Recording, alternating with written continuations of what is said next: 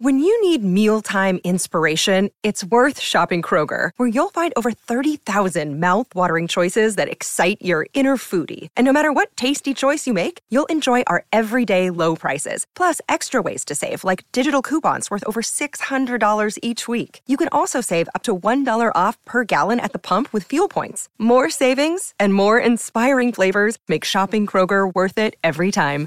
Kroger, fresh for everyone. Fuel restrictions apply.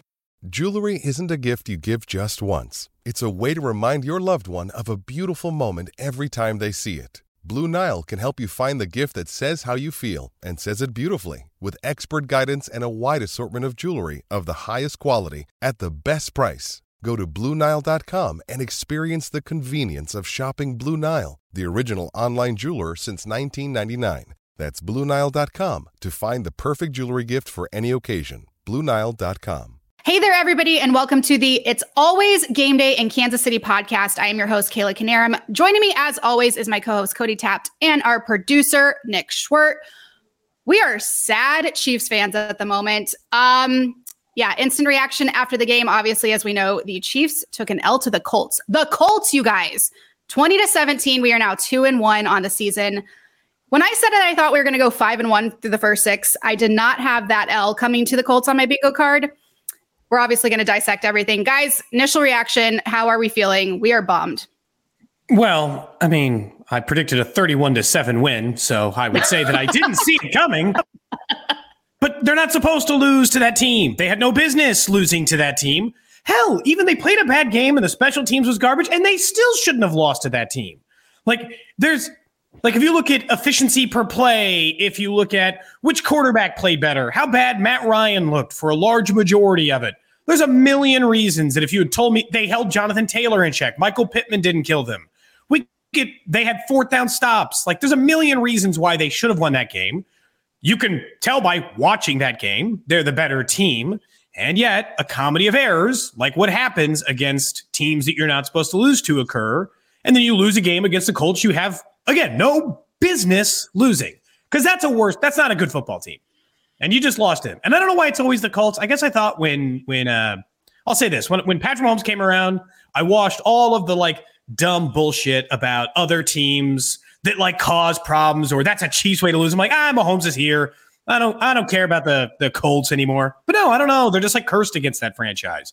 Every time, Nick, they beat him this way and like every single season. It's impossible. Yeah, it was that the second year of Mahomes' career, right? Where they had that, what was it, 19 to 17 yep. loss. makes no sense. And this one doesn't make sense either. Like I watched the game, I understand how they lost, but I mean, we did a 45 minutes on Friday about how much of a joke the Colts were, how this might be hmm. the worst roster in the NFL. And I want to make one thing perfectly clear. I stand by everything I said about the Colts. This was, this was not a game. Us. Well, this wasn't a game where, oh, well, they just came to play. The Colts played a great game and they were ready to go. They were no, gifted one touchdowns. yeah. And then quit, spent the rest of the game scoring six points until the very final drive. Yeah. So this, and this wasn't, um, this wasn't a game where you come away like uh, against the Chargers and you say, okay, like Mahomes maybe was just a little off. Maybe he was a little amped up. Mahomes was the best quarterback in the game. He was the one guy for the Chiefs that looked as though he was ready to play today at noon in Indianapolis. So it was just like, I know it's so cliche. This is something that Andy Reid probably said in his press conference. I haven't heard it all yet. I'm assuming Andy Reid said something along the lines of, we weren't ready to play today. I didn't he do a good exactly. enough job getting my guys prepared. Yeah, of course. Because, but in this one instance, it's not just a cliche. It feels like it's actually true. Well, I mean, they're five and they were five and five in the Andy Reid era coming off of Thursday Night Football. I don't know why, but that's not a good time off for him. Mm-mm. A whole bye week, great for Andy Reid. Normal amount of rest, great for Andy Reid. Short rest, great for Andy Reid. Ten days, it's like the magical number where things fall apart. That that's I don't know why. There's no real good logic. We we had this conversation, Nick both uh, on, on the regular radio show in Kansas City, where I, I feel like it must be that it's like just enough to throw off his routine in a way that doesn't like either he overthinks or gets cute. Because I mean, they're running fake field goals on fourth and 11. Even if Tommy Townsend completed that, they weren't converting it. They're, you know, like everything again, every little. And Tommy's got a Tommy's got to take the L today. Come on, bud. I know you're a punter, but fourth and long, you got to find a way to convert there. Got to find a way to hit the Yeah. man. He was I- perfect yeah. until then. He had a perfect passer rating until today.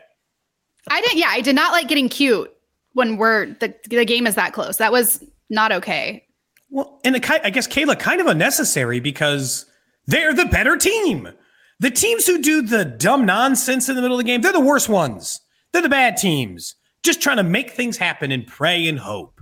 Like that's it. I get it. People are gonna like make it seem like something, you know, us being too confident. That's the reason. I'm like, no, the Chiefs played bad, and they should feel bad for how they played. The offense was the second worst part of the problem. But obviously, the two things that we're going to, you know, like two things that are focused on in this game are Chris Jones and the special teams. Like, which one cost them the game more? And it's going to feel like Chris Jones because if he just doesn't talk for, and I know that, I look, I don't think it should be an NFL penalty, but you also know that if you talk uh, trash to the opposing quarterback in the moment in the fourth quarter for an officiating crew who'd thrown a lot of weird flags or not thrown some, you're running into that. But the special teams cost them this game more than anything today. It was Yeah, a I- disaster.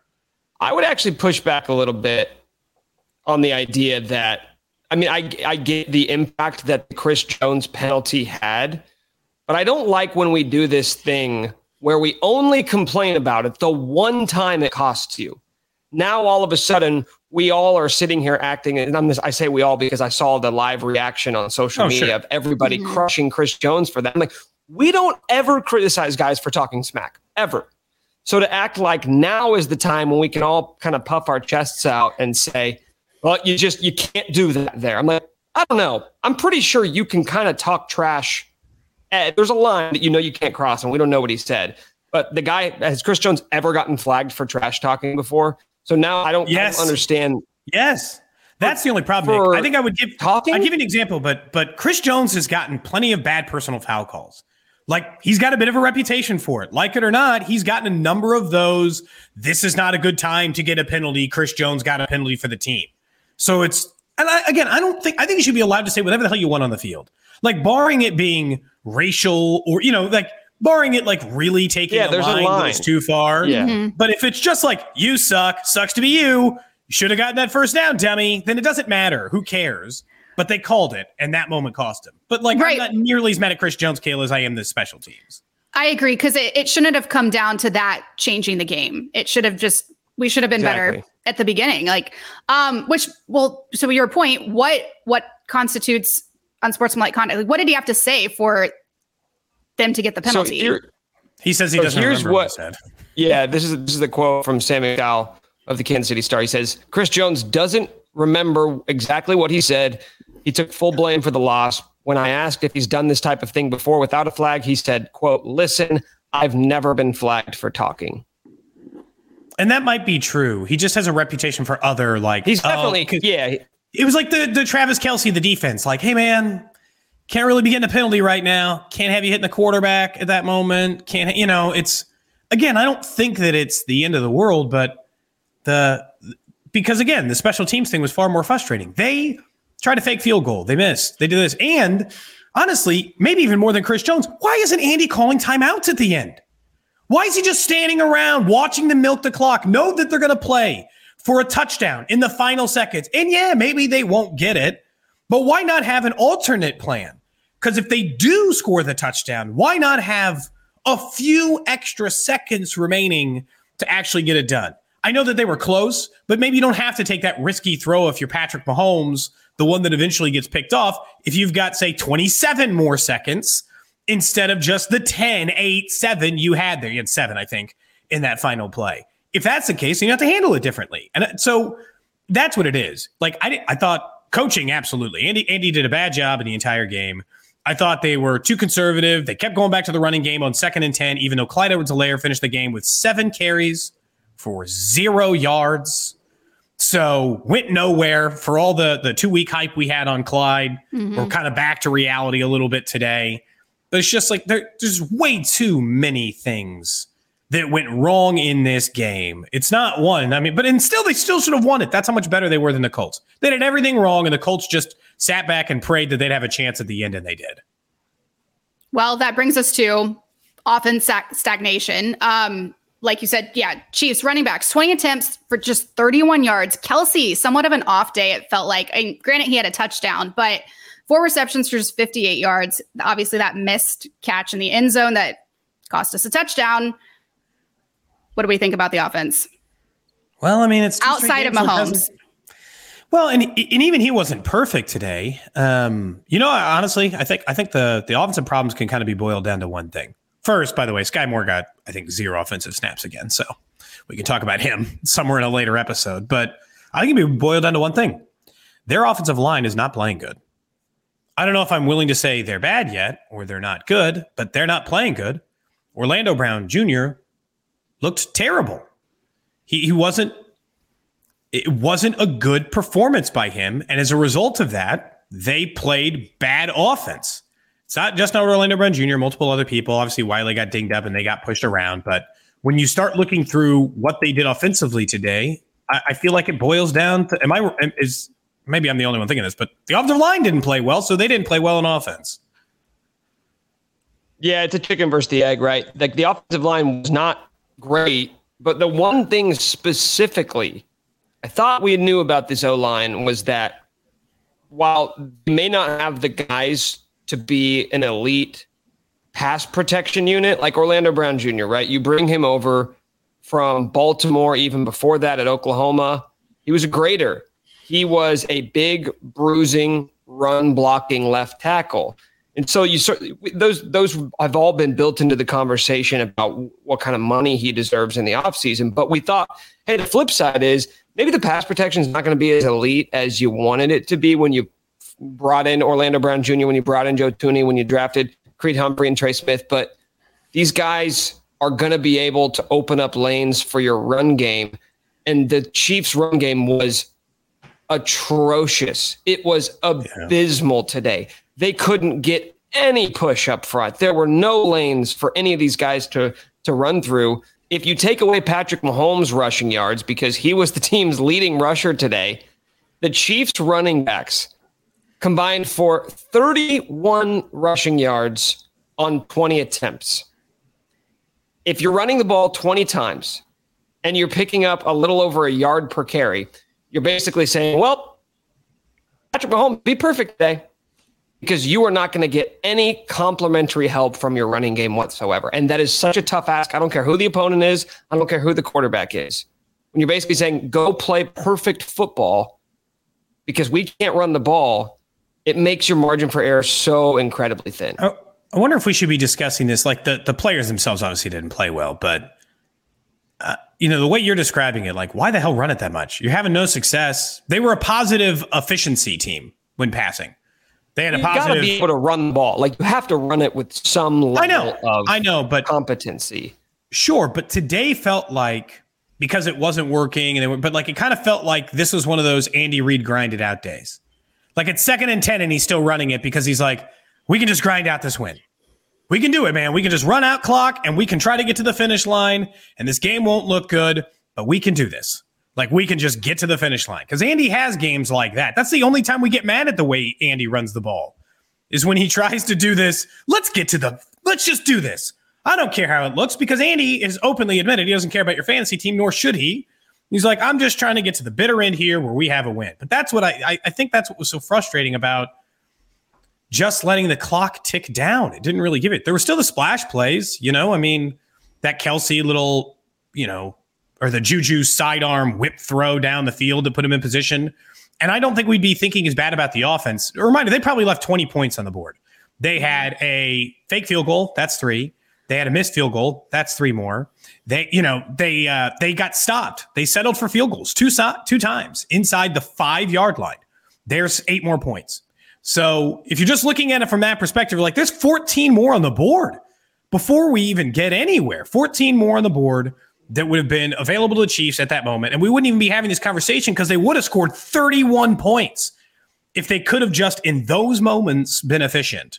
Like, I don't think, like, as an entirety, like the offense was a total failure. I thought there were some moments when it worked, but I don't know. Just because they couldn't complete those and then the special teams was so bad, it became a mess.